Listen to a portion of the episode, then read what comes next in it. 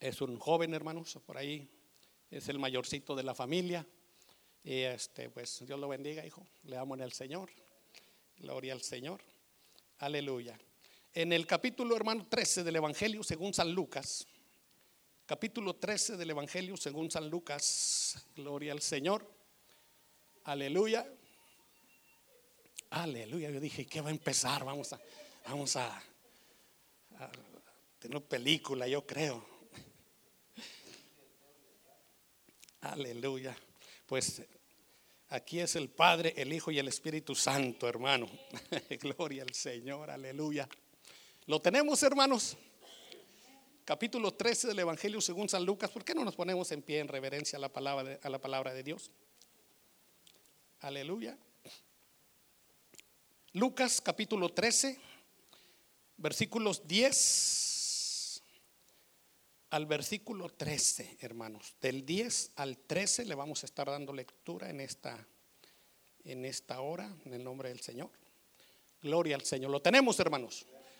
Leo el 10, usted el 11, yo el 12 y en el 13 nos vamos a reunir y en el nombre del Padre y del Hijo y del Espíritu Santo leemos la poderosa palabra de Dios.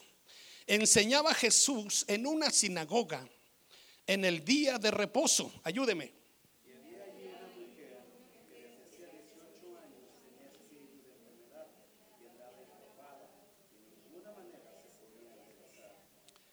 Cuando Jesús la vio, la llamó y le dijo, mujer, eres libre de tu enfermedad. Y puso las manos sobre ella y ella se enderezó luego y glorificaba a Dios. Padre, te adoramos en esta tarde. Hemos venido, Señor, a darte a ti toda la gloria, la honra y la alabanza que solo tu nombre merece, Señor. Eres el motivo de nuestra reunión, Padre. Seguramente, Señor. Eres el motivo de estar aquí, Dios. Y en el nombre de Jesús, ven a bendecir, Señor, el resto de este servicio.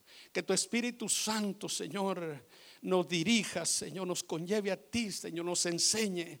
Que tu Espíritu Santo nos hable, Señor, que tu Espíritu Santo toque nuestra vida, Señor, nuestro corazón, Padre. Y que podamos en esta tarde, mi Dios, recibir una bendición, Señor, de parte tuya, Padre. En el nombre de Jesús, Señor. En el nombre de Jesús. Amén, Señor, amén y amén. Deje un saludo en el amor del Señor, hermano. Voltea a su lado. Ahí salude nada más al hermano que está a su lado, ¿no? Para que gloria al Señor, aleluya. Y dígale qué bueno verte en la casa de Dios, qué bueno verte en este lugar. Aleluya. Gloria al Señor, aleluya. Bendito sea el nombre de Jesús. Vamos a estar hablando en esta tarde, hermano, por unos momentos. Ahí la palabra habla de una mujer,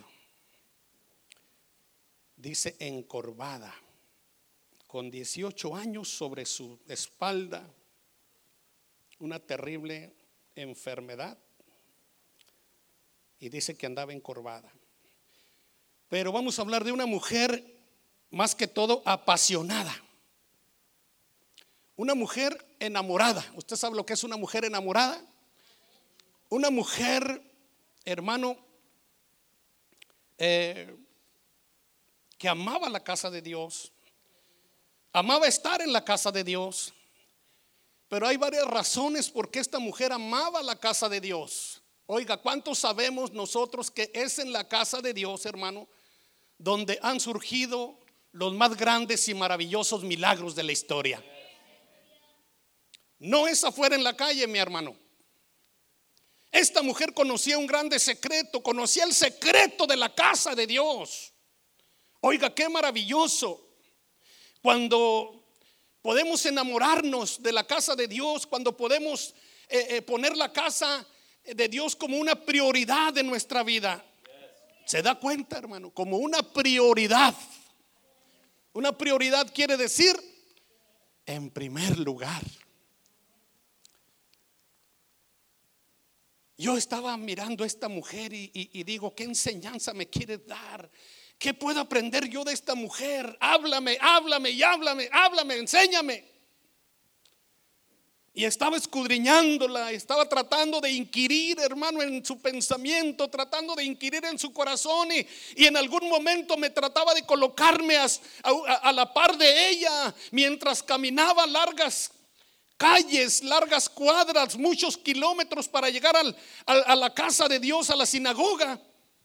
Y me identificaba, hermano, cuando allá en mi pueblo a las 5 de la mañana o 4.40, 4.45, iba, voy atravesando las calles y no falta, hermano, un ladradero ahí de perritos, un ladradero de perros por todas partes. Va usted caminando y como está bien oscuro, hermano, ¡ah, y usted le pega el brinco para acá y apenas se hace para acá y le sale ¡ah, y ahí está usted, hermano. Y ahí va caminando, de repente se le atraviesa un que otro coyote. Y es algo literal, hermano. Y me trataba de identificarme con esta mujer. Yo cuando salgo de mi casa esas horas llevo algo con un pensamiento, hermano. Y trato de llevar una credibilidad dentro de mí y decir, Señor, tan pronto como llegue a tu casa, tan pronto como esté en tu casa, mi problema, mi situación, mi necesidad, mi espanto, mi miedo, mis temores, desaparecerán tan pronto, Señor, como esté en tu casa. ¿Por qué? Porque en la casa de Dios, hermano, dice que hay vida. En la casa de Dios hay pan. En la casa de Dios hay alimento. En la casa de Dios, hermano, está la presencia de Dios ahí. ¿Cuántos aman la casa de Dios? Es algo impresionante, hermano. Es algo que va más allá de cualquier expectativa. Amar la casa de Dios y ver, hermano, el lugar donde nos congregamos como, como un verdadero lugar, como un verdadero santuario, donde la gloria, donde la chiquina de Jehová, hermano, quizá no siempre, pero cuando Dios decide visitar su casa, cuando Dios decide visitar el templo, cuando Dios decide visitarnos en una visitación, cuántas cosas Dios hace en un momento arregla cosas, lo torcido lo endereza. Viene respondiendo peticiones atrasadas, peticiones estancadas que, que posiblemente Satanás ha tenido ahí pisadas con el pie para que no avancen, para que no caminen. Hermano, quizá una petición por un hijo, por una hija, un matrimonio colapsado, una ciudad, un pueblo, qué sé yo, peticiones que solamente Dios sabe. El tamaño de cada petición. Pero esta mujer encorvada, haga de cuenta, hermano, como que si trajera esta bocina a la mitad, ¿verdad? Partida a la mitad. Como si la viniera cargando aquí abajo de su, aquí abajo de su nuca, aquí sobre su cuello, hermano. Y si nos ponemos en el lugar de esta mujer, yo no sé si usted y yo haríamos lo que esta mujer está haciendo. Yo no sé si usted y yo atravesaríamos las calles del pueblo, del rancho, de la ciudad, de la colonia, hermano, con una joroba, con una bola de carne innecesaria, una bola de carne inútil, ahí solamente estorbando, solamente eh, dando que decir, el reír, la burla, la crítica, el señalamiento para aquella mujer con aquel defecto tan terrible. Pero era una mujer que amaba la casa de Dios una mujer que sabía que en la casa de Dios había una bendición, sabía perfectamente que ella cuando llegara a la casa de Dios en un momento, si no hoy, mañana, pero ella tenía la convicción clara, hermanos, de que su petición y su oración estaban delante del Padre Celestial y que tarde que temprano llegaría la bendición para su vida.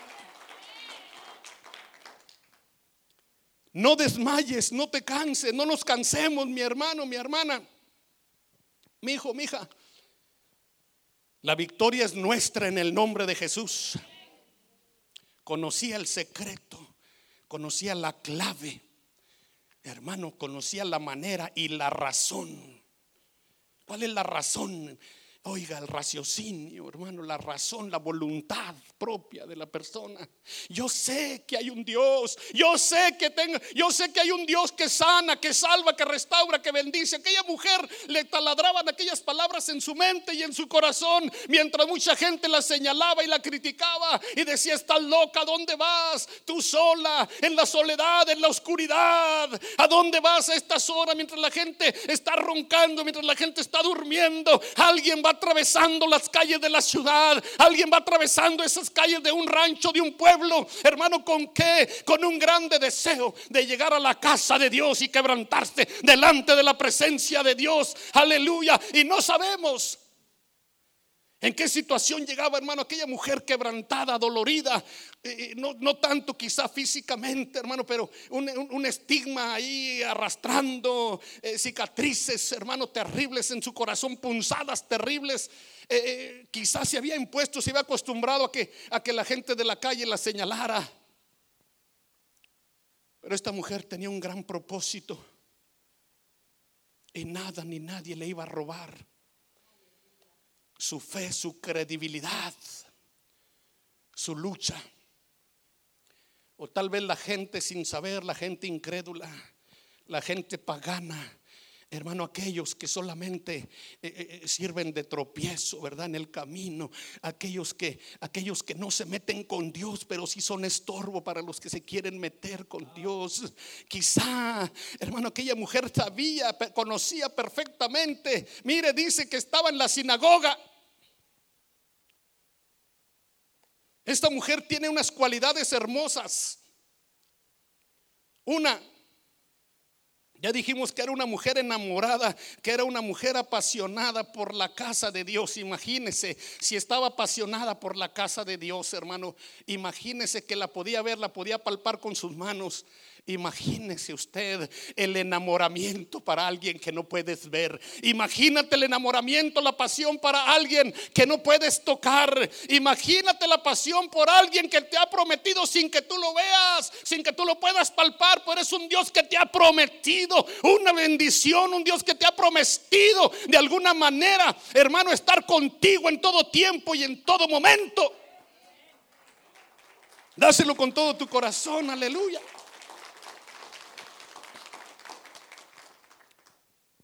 Yo no sé si usted y yo sabemos lo que es un grito de victoria, hermano. Si usted y yo sabemos lo que es un grito de triunfo, un grito de felicidad, un grito de bendición. Porque en la boca de esta mujer no existía tal cosa. En el corazón de esta mujer solamente había amargura, solamente había una tristeza, había una soledad terrible espantosa. Oiga, colocarse en la situación de esta mujer y darnos cuenta, hermano, cuando, eh, eh, si en algún momento usted ha pasado por una historia como esta, en su caminar, en su vida como cristiano, se va a identificar perfectamente con esta mujer. Pero esta mujer sabía perfectamente, aleluya, que estando en la casa de Dios iba a empezar a llamarlo.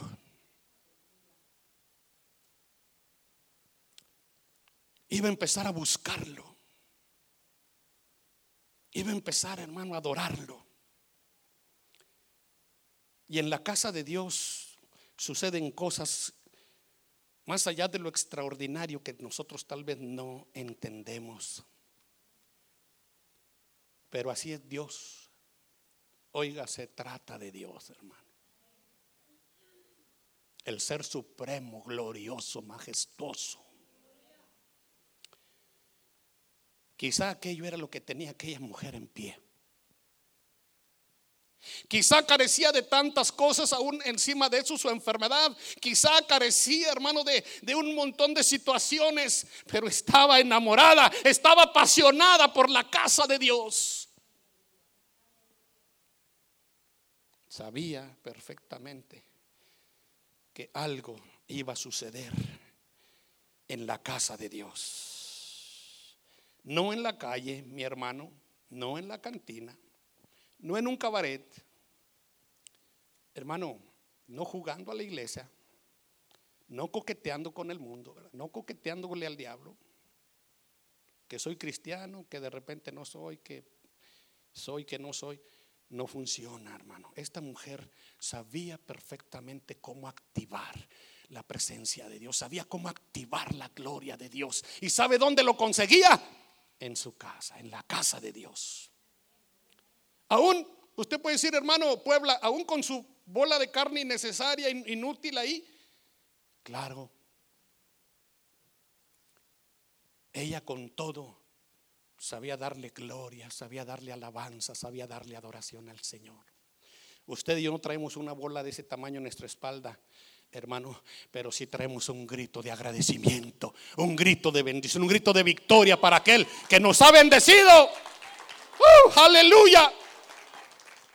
Mire, quiero leer unos versículos, dele, dele por favor allá segunda de crónicas, hermano, porque no quiero llevarme estos versículos. Dije, yo los voy a escribir, Señor.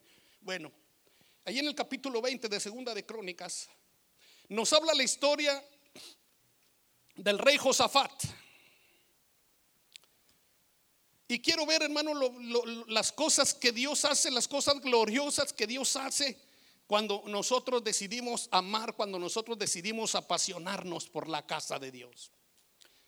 Josafat, siendo rey, llegó alguien allí en el versículo 1 a traerle malas noticias y le dice Josafat, ahí en el versículo, el capítulo 20, dice, pasadas estas cosas aconteció que los hijos de Moab y de Amón y con ellos otros de los amonitas vinieron contra Josafat a la guerra. Dice, y acudieron algunos y dieron aviso a Josafat diciendo, contra ti viene gran multitud del otro lado del mar y de Siria. Y aquí están en Asesón Tamar, que es en Gadí. Oiga, es un ejemplo a seguir, hermano. Qué linda, qué gloriosa, qué maravillosa es la palabra de Dios. Mire lo que hizo Josafat cuando recibió una de las peores noticias. Una noticia devastadora, una noticia que es para, eh, eh, hermano, ponerse a temblar. Una mala noticia para abandonar muchas cosas. Pero lo sorprendente de este hombre, lo sorprendente de este varón, como aquella mujer encorvada, ¿sabe qué hizo en los versículos siguientes? Mientras todos esperaban que Josafat iba a darle la espalda al enemigo, le iba a dar la espalda, hermano, esas tres naciones que se habían levantado contra él, mientras estaban especulando aquel varón a ver qué es lo que iba a hacer. Aquel hombre, Josafat, tomó una de las mejores decisiones que se pueden tomar hoy en día. ¿Y sabe qué hizo este varón? decidió, hermano, correr y meterse también a la casa de Jehová. Fue y se metió a la casa de Dios, aleluya. Y cuando llegó a la casa de Dios, quizá ahí sí estuvo temblando en la presencia de Dios y estuvo consultando con Dios y le dijo, Señor, vienen contra mí tres naciones, yo no tengo la fuerza, yo no puedo combatir con ellos, me aplastan, me van a devastar, Señor, me van a destruir. Pero cuando estaba en la casa de Dios, hermano, cosas empezaron a suceder en ese momento. No fue mientras venía en la calle corriendo, no, las, las cosas, las respuestas empezaron a suceder, hermano. La gloria de Dios se activó cuando, cuando aquel varón llegó a la casa de Dios y cuando empezó a clamar y cuando se empezó a humillar delante de Dios, vino la respuesta de parte de Dios sobre la vida de Josafat. ¿Qué importancia tiene la casa de Dios? Qué grande, hermanos. Y qué gloriosa es la casa de Dios sobre la faz de la tierra. Es un lugar seguro para usted y para mí. Es un lugar de victoria, es un lugar de bendición, es un lugar seguro. Llegó a la casa de Dios. En el versículo 3 dice entonces él tuvo temor y Josafat humilló su rostro para consultar a Jehová e hizo pregonar ayuno a todo Judá. Un hombre que quería verdaderamente ver la gloria de Dios en su vida. Señor, Mientras todos estamos pensando, mientras todos están pensando que Josafat va a sacar sus mejores artillerías, va a sacar sus mejores cañones, va a sacar sus mejores aviones, sus mejores helicópteros, hermano, para, para desatar una guerra contra aquellas tres naciones. Oiga, este hombre escoge, hermano, aleluya, hacer a un lado el armamento, la artillería, las armas de guerra. Este hombre escoge humillarse delante de Dios porque sabía perfectamente que la batalla con esas tres naciones estaba perdida tratándose de una guerra. Pero este hombre entendió que la batalla no era una guerra, hermano, simple, que se trataba de una guerra espiritual. Y la guerra espiritual no la peleamos nosotros del todo. Usted y yo tenemos un Dios que se para delante de nosotros y pelea nuestras batallas, pelea nuestras victorias. Un Dios que no nos deja avergonzados y caídos. Aleluya. Pero cuando empezó a suceder, a suceder eso, cuando él llegó a la casa de Dios. Cuando él estuvo en la casa de Dios y empezó a respirar el ambiente de Dios y empezó a llenarse. El miedo empezó a irse, los temores empezaron a ir y aquel hombre empezó a fortalecerse en su espíritu. Empezó, hermano, a cobrar aliento, empezó a cobrar vida. Aleluya. Empezó a cobrar una fortaleza y una fe de tal manera él miraba esas tres naciones. De primero, cuando venía a la casa de Dios por la calle, una inmensidad, dijeron, no se puede contar, es como la arena del mar. Pero cuando estaba en la casa de Dios, se daba cuenta que esas naciones no eran tan grandes como le habían dicho, no eran tan grandes como la noticia que llegó a él. Vienen a ti unas naciones, son como la arena del mar, son muy grandes, en la casa de Dios, aquel hombre se dio cuenta y le refutó a aquellos mensajeros y les dijo, ustedes están equivocados, ustedes están viendo con los ojos de carne, ustedes no se dan cuenta, aleluya, que el que es grande y poderoso no son esas tres naciones. En la casa de Dios me he dado cuenta que el que es grande es el Señor Jehová, el Dios del rey de los ejércitos. Uh, aleluya. Él es grande, mi hermano. En la casa de Dios suceden cosas gloriosas. Dijimos que íbamos a testificar, hermano, las, nuestras peticiones. Y yo le decía aquí a nuestro pastor, eh, mi petición, pastor, acuérdese en su oración de mí, por favor. Aún ya cuando me vaya, ya cuando esté allá en el rancho, ¿verdad? Donde aparentemente estamos olvidados de medio mundo. Pero ahí está Dios. Ahí está Dios, hermano. Y sí, hermano, dijimos, vamos a testificar. Mire, la vez pasada que yo estuve aquí, habíamos metido una aplicación nosotros para nuestra niña, mi niña se llama Estrellita, se llama Estrella. Apenas cumplió 15 años, eh, está entrando ya en los 16. Y más adelante que nosotros, hermano, así de gente, infinidad de gente metiendo aplicaciones, metiendo aplicaciones, infinidad de gente. Y en mi pueblo hay muchísima gente esperando por un año, por un año y medio, por dos años, y otros más de dos años y medio, y la gente se ha desesperado, ha renegado, ha maldecido. Eh, eh, eh, hermano, ya vieron eso como un caso perdido. Y entramos nosotros con nuestra aplicación para ella.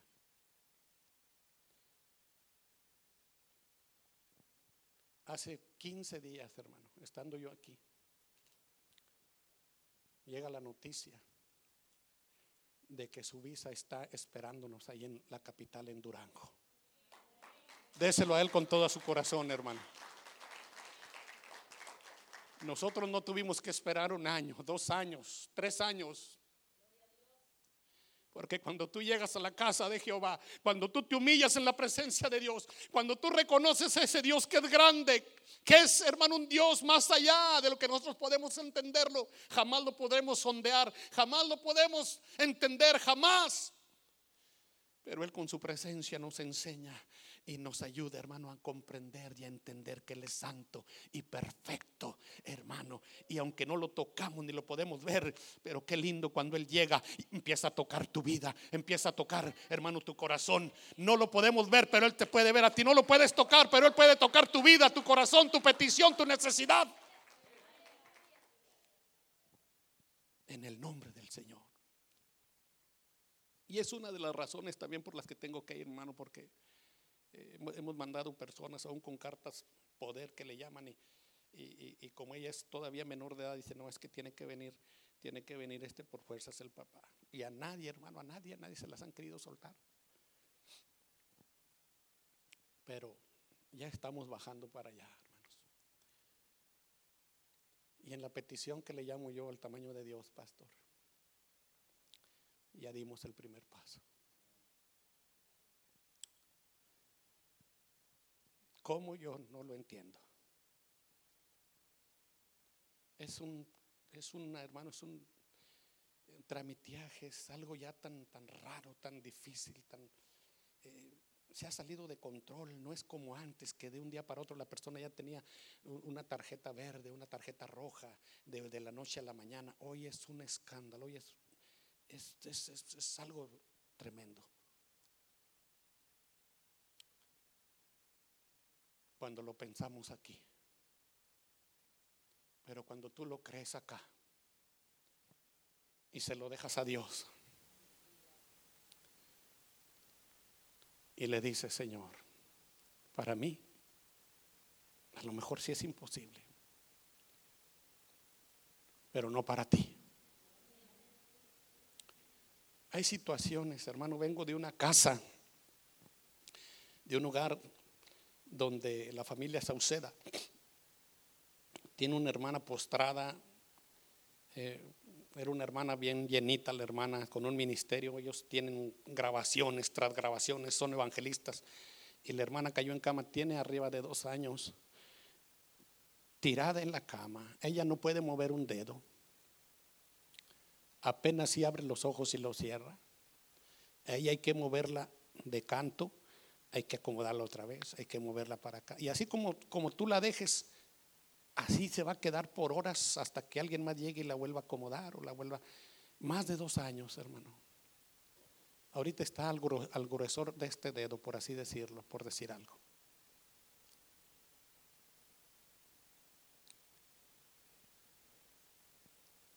Ayer yo bien cansado, bien rendido, hermano, de los trajines, del, gracias a Dios, el Dios nos ha mantenido muy ocupados. Pero el día de ayer dije yo, ay, me la voy a pasar ahora sí, Señor, voy a estar con la pata tirante, con el ombligo para arriba, desparramado ahí en la alfombra, en la, cama, en el sillón. Dije, me la voy a pasar. Hermano, hermano Puebla, va a llegar un hermano con una guitarra y vamos a hacer un culto aquí en la casa, aquí donde está la hermanita tirada. ¿Puede venir, hermano? sí, hermano.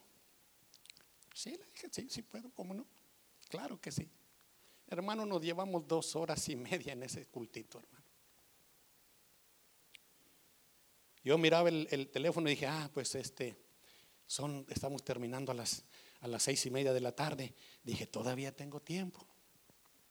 Ahorita voy y me tiro, voy y me y ya descanso, ya prediqué, dije, ya, ya, ya, ya a lo mejor ya Dios me perdonó ya. Hermano, apenas me estaba quitando los zapatos cuando dice el hermano, el evangelista, hermano Puebla, vino toda mi familia, está toda mi familia aquí reunida, y a que no sabe qué, no, le dije hermano, no, no sé. Dice, fíjese que quieren que usted venga. Ay. Yo, hermano. Sí, hermano. Hermano, acabamos de terminar uno de dos horas y media. ¿Sabe a qué horas estuvimos terminando el otro, hermano? Por ahí entre diez y media, once de la noche. Y yo le dije al Señor, ahora sí, Señor, ya, ya se llegó la noche, ahora sí, ya ni modo de, de, de, de, hermano, y me iba a desamarrar los zapatos y me quedé mejor sentado así, crucé el pie. Dije, voy a esperar.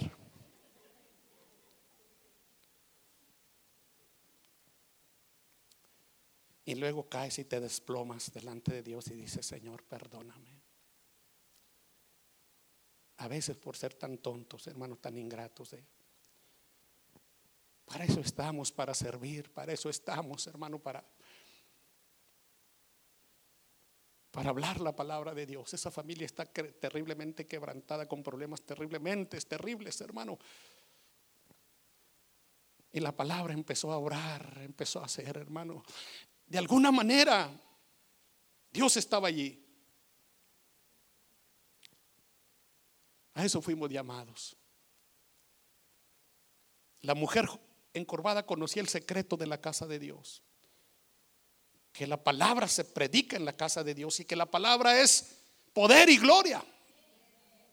Dice Hebreos 4:12 que esta palabra es como una espada de dos filos que penetra hasta partir el alma y el espíritu. Dice las coyunturas, dice que discierre los pensamientos y las intenciones del corazón y que no hay cosa creada que no quede descubierta. Dicen otras versiones que no quede desnuda a los ojos de aquel a quien tenemos que dar cuentas. Imagínese, penetra, dice, hasta los tuétanos Y, yo me quedo pensando y sé que la espada esa, hermano, dice que parte el alma y el espíritu. Imagínese, pastor. Y el espíritu no se puede ver. Pero esta espada es la palabra de Dios. Dice que tiene ese poder y esa facultad de hacer esas cosas gloriosas. ¿Cuánto más, hermano? Cuando venimos como Josafat. Llegó Josafat se tiró, se desplomó. Él conocía el secreto de la bendición, él conocía el secreto de la victoria. Si le clamas, Él te responderá. Si le adoras, Él se va a hacer presente. Si le buscas, hay un canto, parece que va por ahí, que dice estas frases. Él se manifestará. Él se manifestará. Y era lo que, lo que Josafat pretendía, ¿no? Señor llegó y se desplomó y le dice, Padre, eh, me gusta tanto, hermano, esas, esas palabras que dice. Porque en el versículo 9 dice, si mal, es una promesa que Dios le había dado al pueblo de Israel, si mal viniere sobre nosotros, o espada de castigo, pestilencia o hambre, nos presentaremos delante de dónde dice, de esta casa. Oiga, hermano, vamos entendiendo el secreto de estar en la casa de Dios. Nos presentaremos delante de esta casa y delante de ti, porque tu nombre está donde? En esta casa. Y a causa de nuestras tribulaciones clamaremos o clamamos a ti y tú nos oirás y salvarás. Lo cual quiere decir que en nuestras reuniones, en nuestros cultos, hermano, es tan importante la presencia de Dios en esta casa. Es tan importante que Dios haga presencia en nuestras vidas. Es tan importante que Dios haga presencia en nuestras reuniones. Es importante que Dios esté involucrado en nuestros asuntos con Él. Porque nadie quiere caminar solo en la vida cristiana. Nadie quiere aventurarse solo, hermanos, eh, eh, para salir a combatir a un enemigo que es más grande y que es más fuerte que nosotros. Nadie quiere hacer eso. De ninguna manera. Usted se recuerda ahí en el capítulo 33, por ahí en el versículo 2 en adelante, cuando, cuando Moisés estaba a punto de sacar el pueblo, iban a, iban a tomar a la tierra prometida, una tierra que fluye leche y miel, ¿verdad? Y, y ya todo el pueblo listo. Y Moisés, lo mismo, hermano, buscando a Dios, buscando a Dios. ¿Por qué? Porque Moisés sabía que si él se iba solo, iba a salir corriendo y los enemigos detrás de él. Sabía que iba a perder la batalla, sabía que iba a perder, iba a ser avergonzado. Pero también conocía el secreto, hermano, de cómo activar la gloria de Dios, de cómo activar la presencia de Dios. Tales hombres con una capacidad de fe, de tal manera de llamar las cosas que no son como si fueran. ¿Sí me puede entender esa frase? ¿Qué es esto? Llamar las cosas que no son como si fueran. Señor, vienen tres naciones poderosas contra mí, dice Josafat. Yo no tengo la fuerza porque no, no existe esa fuerza dentro de mí. Yo no puedo combatir a mi enemigo, es más grande y es más fuerte que yo. Yo solamente soy carne, soy polvo, soy materia, soy un soplo que va y no vuelve. ¿Por cuánto tiempo, Señor, más voy a estar aquí en la tierra? ¿Por cuántos segundos? ¿Por cuántas horas más? ¿Por cuántos días más? Yo no puedo combatir con ellos. Son más fuertes que yo. Y a veces así vemos el problema más fuerte que nosotros y lo vemos más grande que nosotros y nos desesperamos y nos desanimamos. Hermano, yo le invito en esta tarde, cobre fe, cobre fe, cobre fe, cobre confianza, cobre fortaleza en el nombre de Jesús. No estamos solos, hermano. Dese cuenta mientras que Dios nuestro Señor esté sentado en su trono, mientras Él, hermano, a nadie lo pueda quitar del trono, mientras nadie lo pueda levantar del trono para, para, para quitar el trono y usurpar su lugar, mientras Él esté sentado en su trono. Hermano, dése cuenta, usted y yo somos privilegiados. Seguimos siendo hijos de Dios por medio de Cristo Jesús. Aleluya. Oh, bendito su nombre para siempre. Oh Dios nuestro, le dice en el versículo 12, ¿no los juzgarás tú?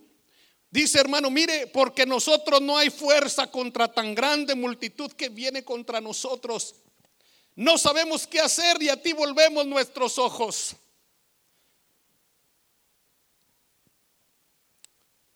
Y a veces a mí me pasa lo mismo. Hay momentos donde yo también, hermano, buscas un amigo, una persona donde apoyarte y no la encuentras. Buscas un hombre que verdaderamente sea de fe, un hombre que verdaderamente sea entregado, que sea entregado, apasionado apasionado con Dios, apasionado en la casa de Dios, apasionado en el llamamiento que Dios le dio, enamorado.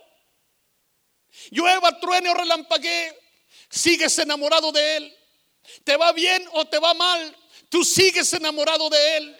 No tienes en ese día, o quizá llegó la noche y te acostaste a solas, tú y tu familia, pero no por eso vas a dar la espalda. Tú vas a seguir enamorado, vas a seguir apasionado de ese Dios glorioso, maravilloso de poder. Que no llovió o que el sol no salió ese día, tú vas a seguir enamorado del Señor. Porque hermano, lo que te sostiene no es lo que podemos ver con estos ojos de carne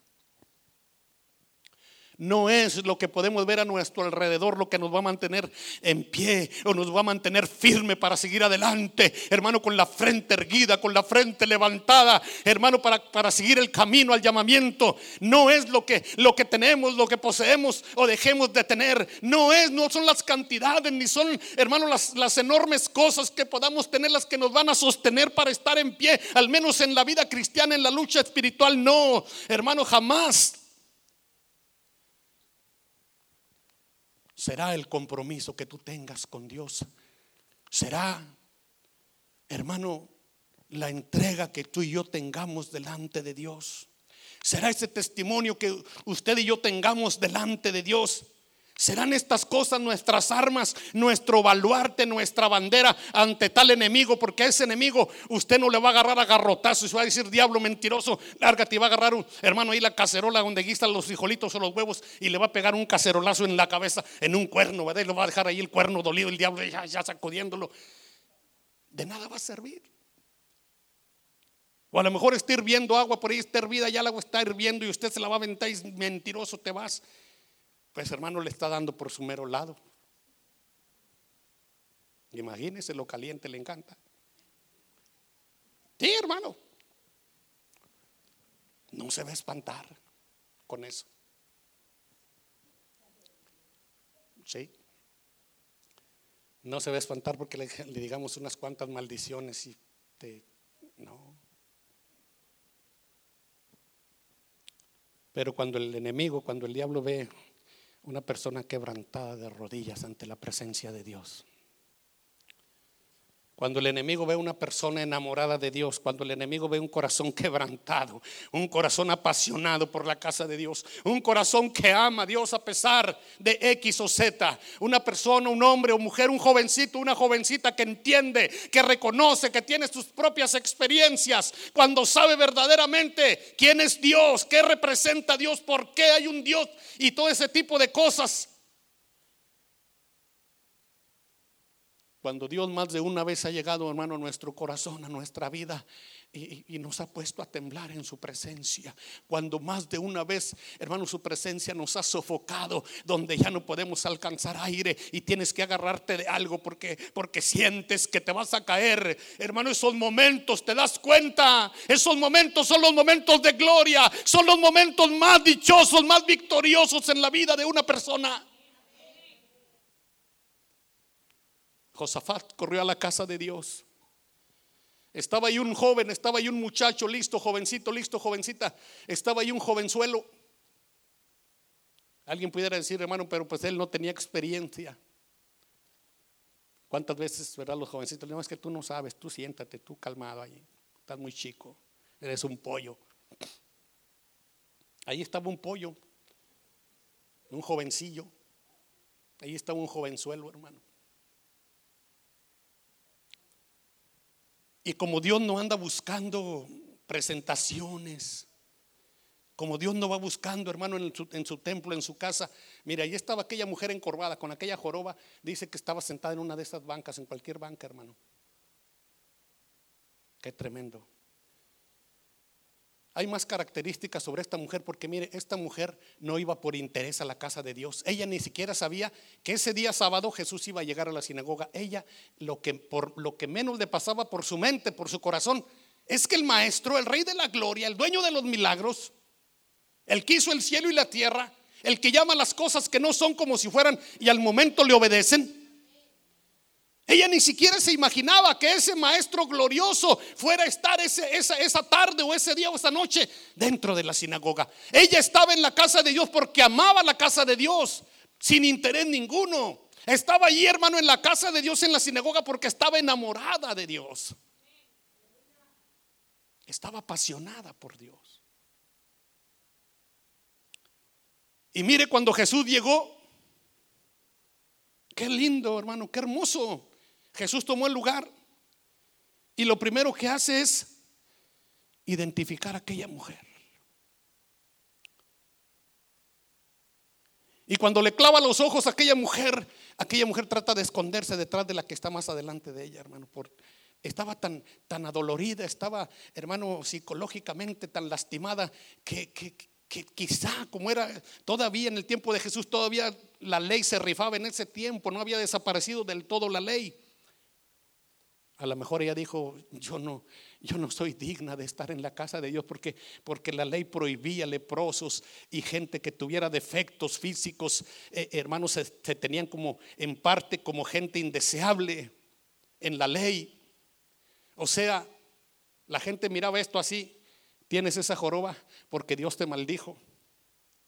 Eh, estás dislocado de un pie porque Dios te maldijo y los miraban como con cierta, eh, eh, hermano, como, como indiferencia. Y tal vez aquella mujer pensó lo mismo, dijo, me va a hablar y me va a correr de la casa y voy a salir avergonzada. Pero Jesús se le queda mirando con unos ojos llenos de amor, con unos ojos llenos de misericordia. Y aquella mujer, hermano, se escondía, se tapaba de, la que estaba enfrente y Jesús la buscaba y, la llama por su nombre. No, ahí en el capítulo, en el capítulo 13 de Lucas, e, el, el versículo 2 en adelante dice, y cuando Jesús la vio, así empieza el versículo 2. Y cuando Jesús la vio, le dijo, mujer, eres libre de tu enfermedad. Y aquella mujer quizá volteó a ver a la que estaba enseguida de ella en la banca y, ella jamás pensó que el Señor se refería a ella por su, por su problema. O sea, ella pensó y dijo, no puede ser posible que, que, que ese milagro, que esa bendición sea para mí cuando yo no represento gran cosa, cuando, cuando yo no represento nada.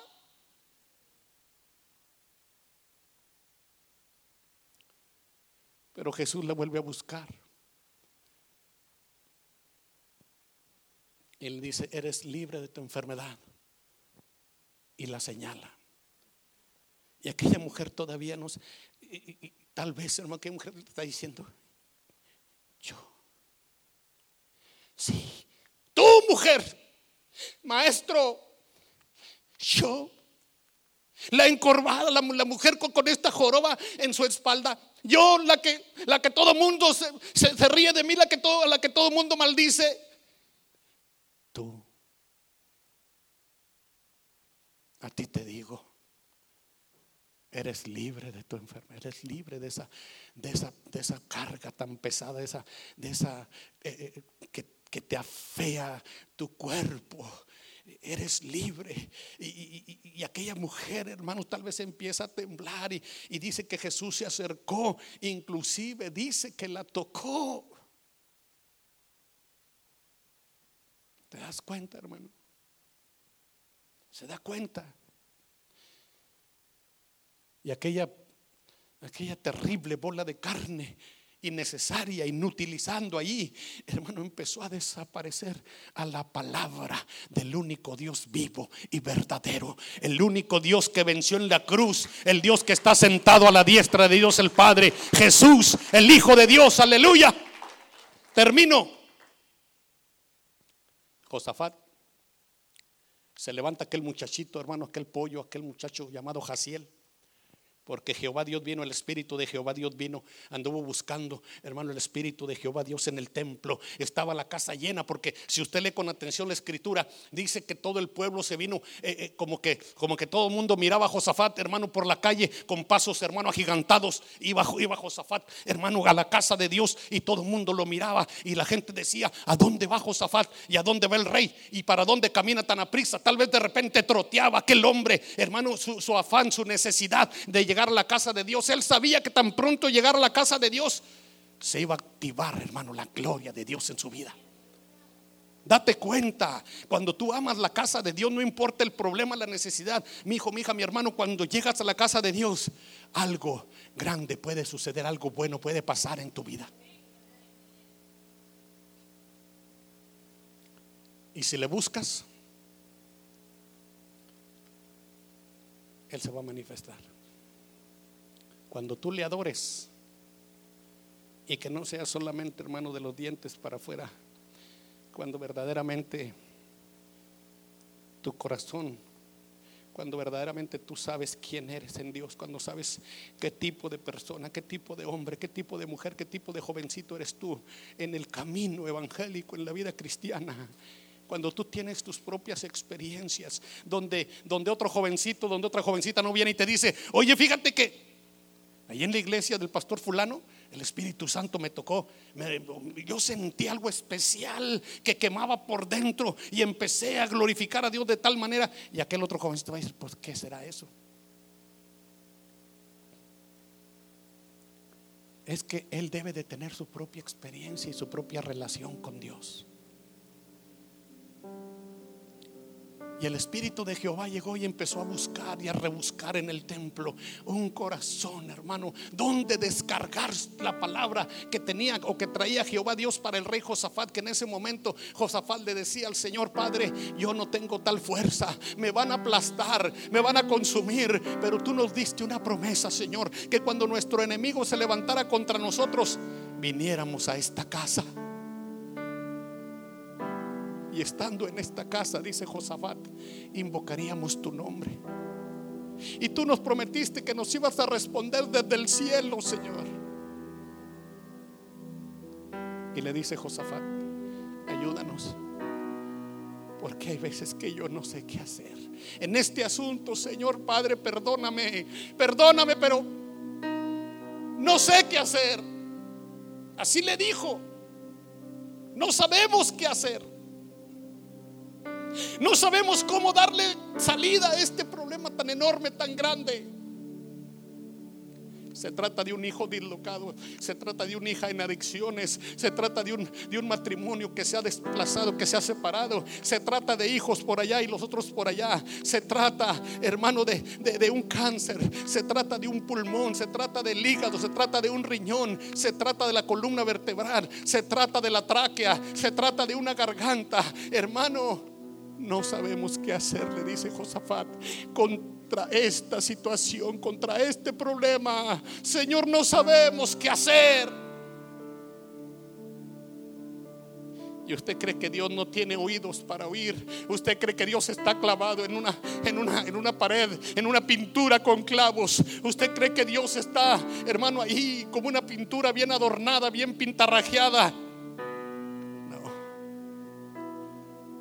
Él está sentado en su trono porque Él es rey de reyes, porque Él es el Señor de los señores, porque Él es el alfa y el omega, el principio y el fin, el primero y el último.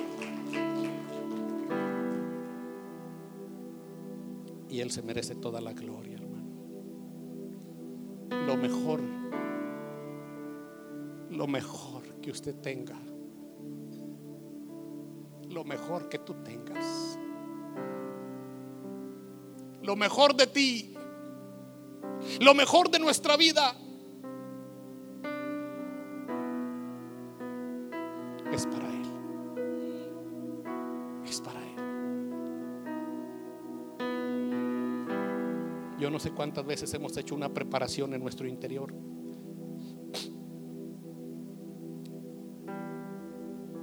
Dice Josafat, yo le dije a todo el pueblo, vamos a ayunar.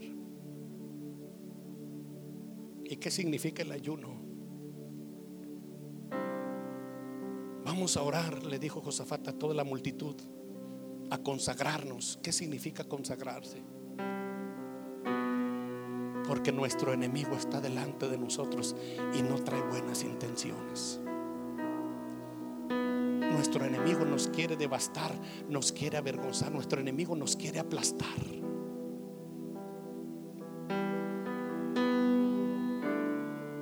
Venían preparados, hermano, con espadas, con caballería, con carros.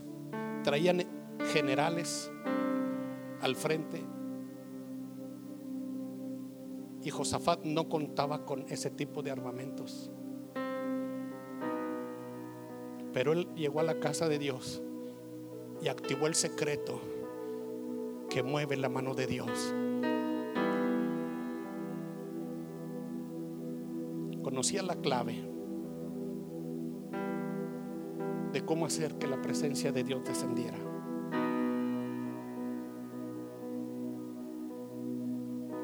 Y él sabía que él no iba a salir a pelear con garrotes y con piedras y con palos.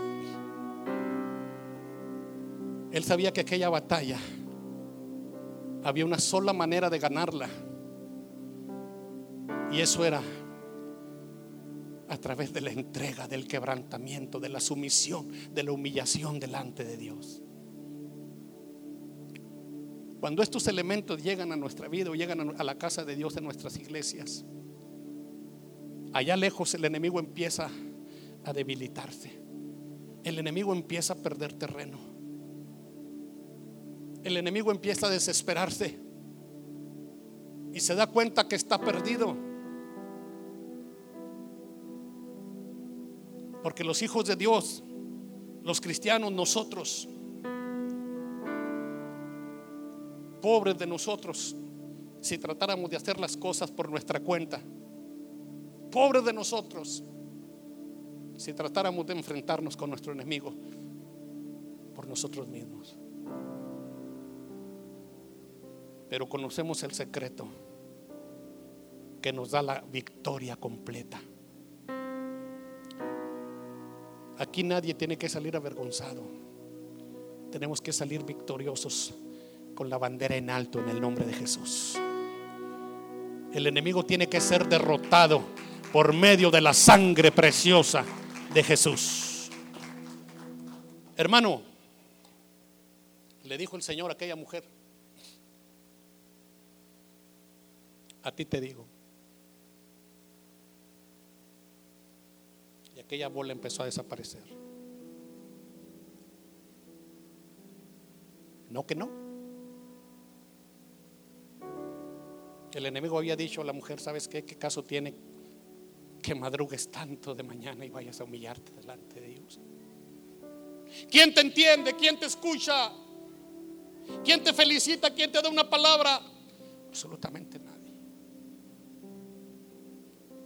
Pero eso no te va a interesar, no te va a importar, porque tú sabes que es en la casa de Dios donde tú vas a recibir la fuerza, la bendición, el milagro que, hemos, que tanto se ha estado esperando, la bendición que tanto se ha estado esperando.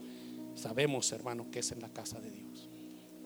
Se levantó aquel jovencito llamado Jaciel, un muchachito. Y se pone de pie, brinca allí en la banca y se pone de pie según la escritura, lo que íbamos leyendo, los versículos que siguen.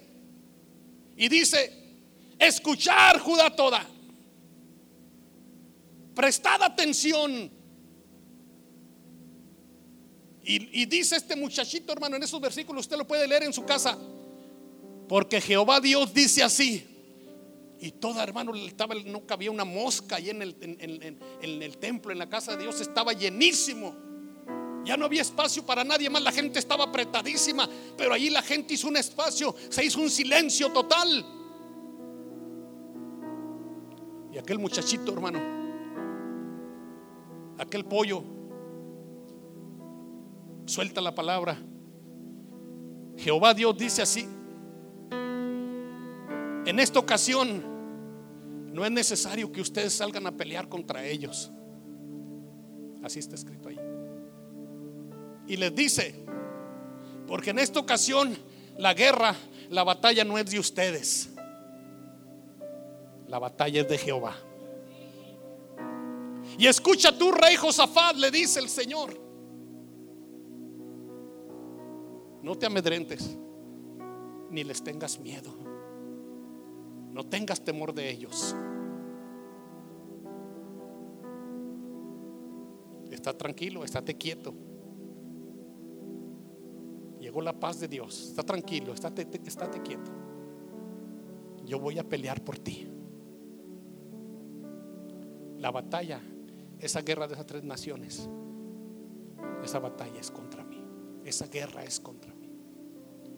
Pero mire, ahorita que estaba el grupo de la alabanza aquí, hermano, este canto precioso, el último canto que cantamos, las hermanas que dirigieron el último canto, derrama tu gloria. Ahí estaba aquella mujer con esa joroba en esa banca.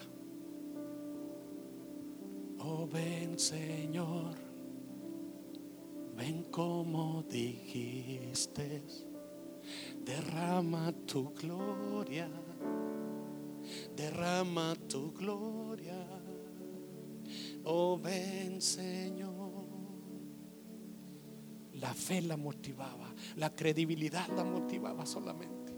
Hey, pero ahí está tu bola todavía, tócala. No hace falta tocarla. Yo sé que aquí está, no tienes que gritármelo, diablo miserable, mentiroso.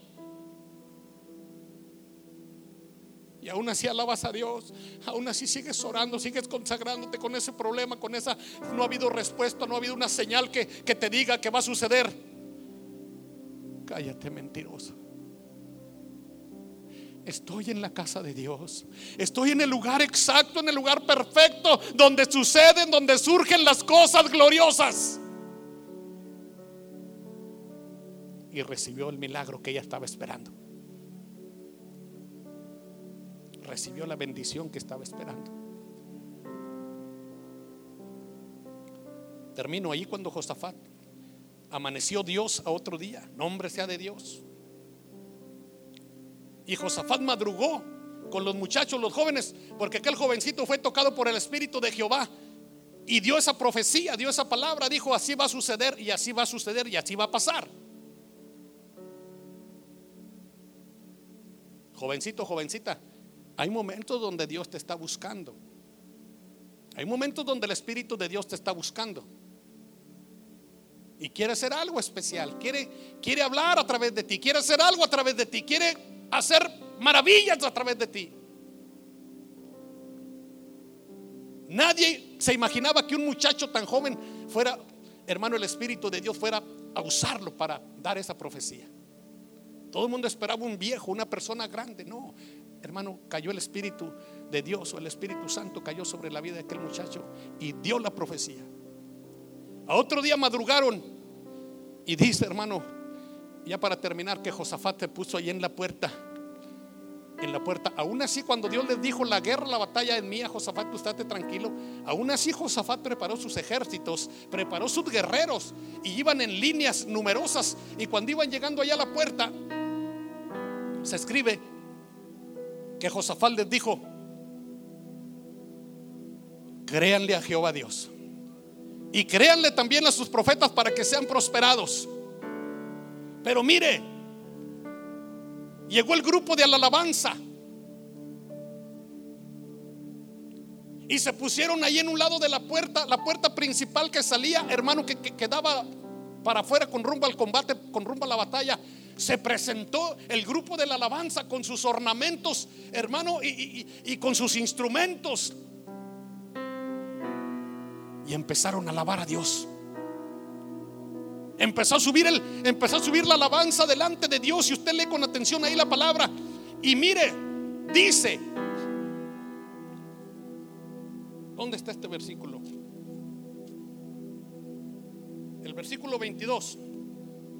Y cuando comenzaron a entonar cantos de alabanza, escuche. Y cuando comenzaron a entonar cantos de alabanza, versículo 22, Jehová puso contra los hijos de Amón, de Moab y del monte de Seir las emboscadas de ellos mismos que venían contra Judá. Y se mataron los unos a los otros. Fíjese cuándo sucedió la importancia de la alabanza. Como que Dios estaba esperando ese momento que se activaran, hermano, los, muchachos de la alabanza. Y tan pronto empezaron, empezó la alabanza, los instrumentos tan pronto empezaron a cobrar vida. Y tan pronto, hermano, la alabanza empezó a subir hasta la presencia de Dios. Inmediatamente Dios, hermano, desciende. Inmediatamente. Y empieza a hacer estragos con los enemigos de Josafat. Y ahí la victoria fue para Josafat nada más. ¿Qué quiere decir esto? Póngase de pie, por favor. Que la victoria tiene que ser nuestra, mi hermano, mi hermana. En el nombre del Señor. La mujer amargada, la mujer abandonada, la mujer que vivía en una oscuridad, terminó dando un grito de victoria. Terminó dando un grito de triunfo.